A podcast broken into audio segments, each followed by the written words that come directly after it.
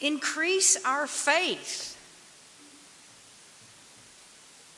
Now, in the first four verses of this chapter of Luke, which we didn't hear, Jesus has been talking about forgiveness. If the same person sins against you seven times a day and turns back to you seven times and says, I repent, you must forgive.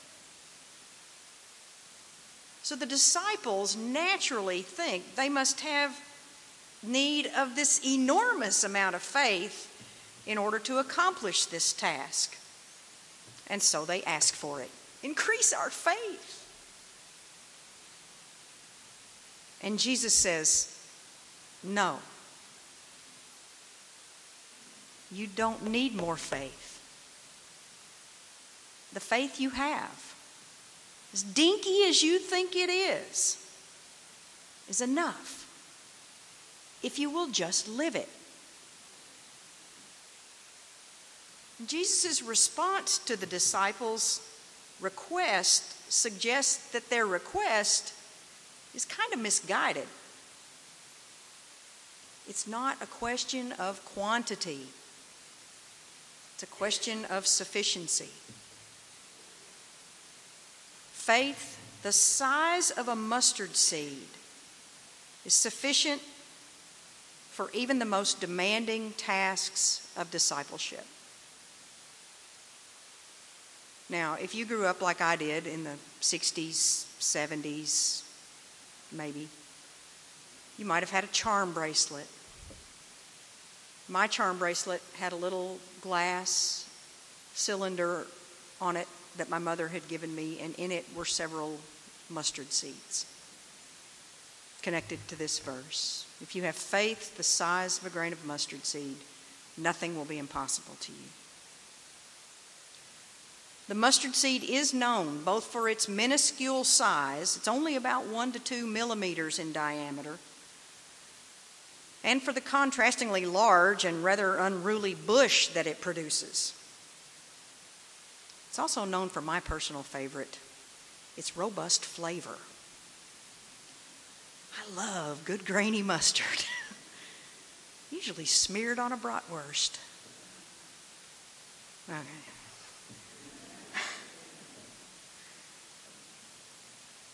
But again, the point of Jesus' metaphor is not to quantify faith, but to affirm its power. Yes, Jesus has just told the disciples that the bar is high for them. Forgive, forgive, forgive again. But what he means is don't give up because you won't be given up on either. In the words of the psalmist from today, put your trust in the Lord and do good.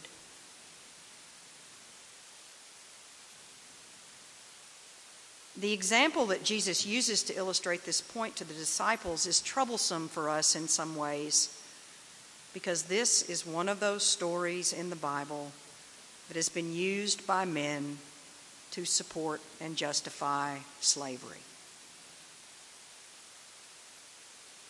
But this is not an example of Jesus endorsing slavery any more than Jesus would endorse violence or discrimination or marginalizing those deemed less than. Jesus is talking about a mutually accountable relationship in which the servant performs duties and in return can expect nourishment and rest and protection from the master. It is a construct that his disciples would have been well familiar with, but even they were shocked when Jesus himself took on the role of a servant washing their feet on Maundy, Thursday. So think of our own relationships with God. We serve God and others. Do we expect something in return? Do we do what we do because we hope to gain some kind of bonus points? Do we see it as some kind of drudge work born out of some desire to stay out of hell? I don't think so. Who among us hasn't received a blessing by helping someone in need? Or sitting with someone in trouble or grief? Or rejoicing with someone who's gotten good news?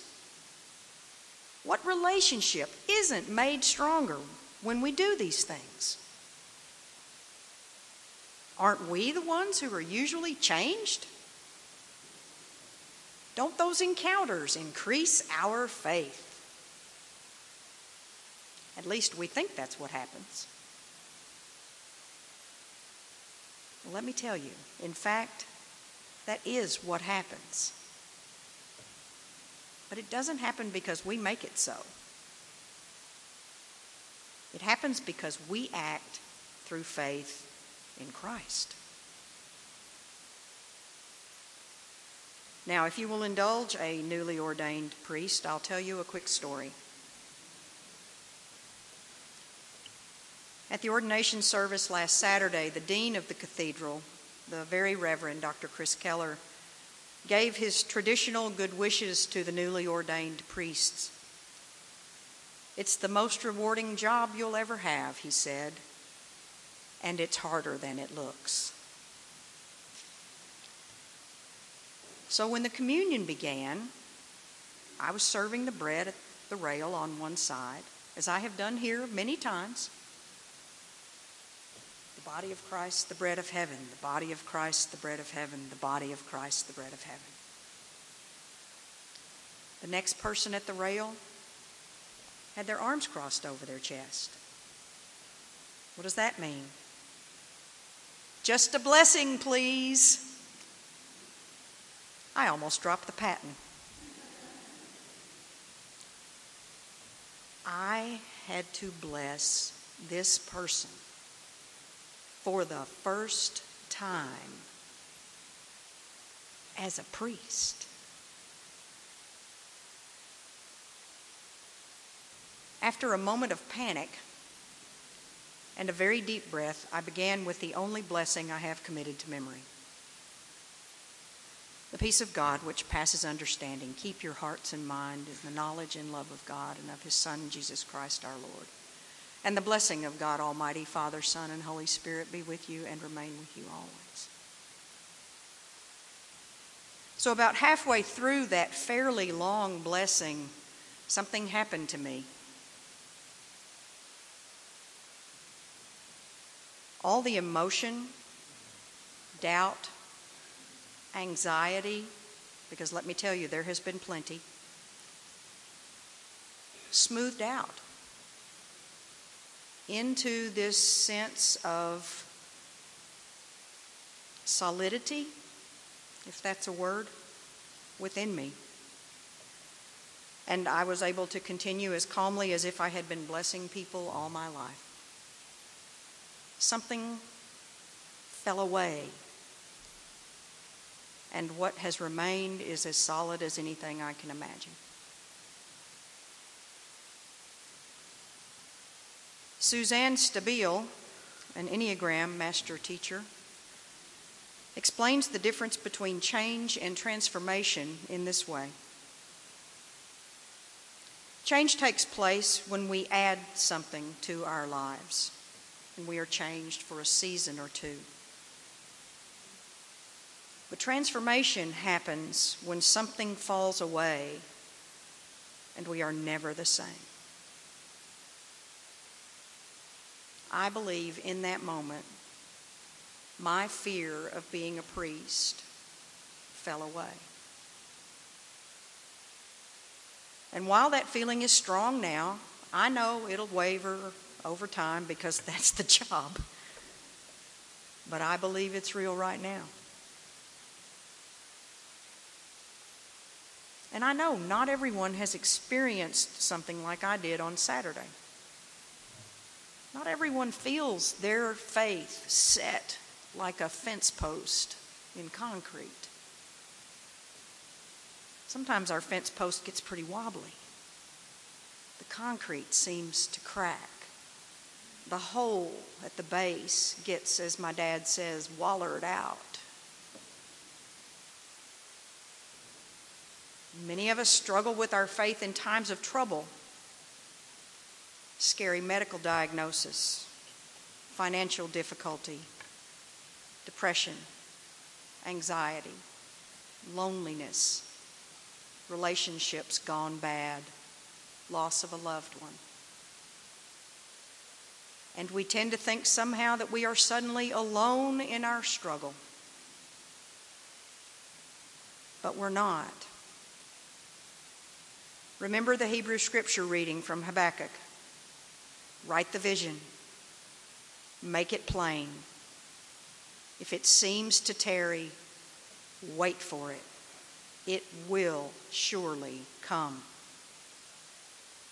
God promises to be there with the disciples, with the servant, with us. And God is faithful he sent Jesus, the Christ, to live among us, to show us how to live together in faith. And what does God ask of us? Only the tiniest, mustard seediest bit of faithfulness. The disciples had all they needed when Jesus said, Come, follow me. And they did. They acted with faith. We have all we need right now, sitting right here. In today's collect, we prayed, Forgive us those things of which our conscience is afraid. So I ask you, can we let our fear of not having enough faith fall away? Can we let our fear of failing to do or be enough fall away? Can we let our fear of being alone in our struggles fall away? If we can remember in whom we have our faith, if we can remember that God is able to do all things, that His grace is sufficient for all of us, that Christ lived and died and rose again so that He might draw all people to Himself, then we can rest assured that our faith, even if it's no bigger than a mustard seed, is also sufficient. Amen.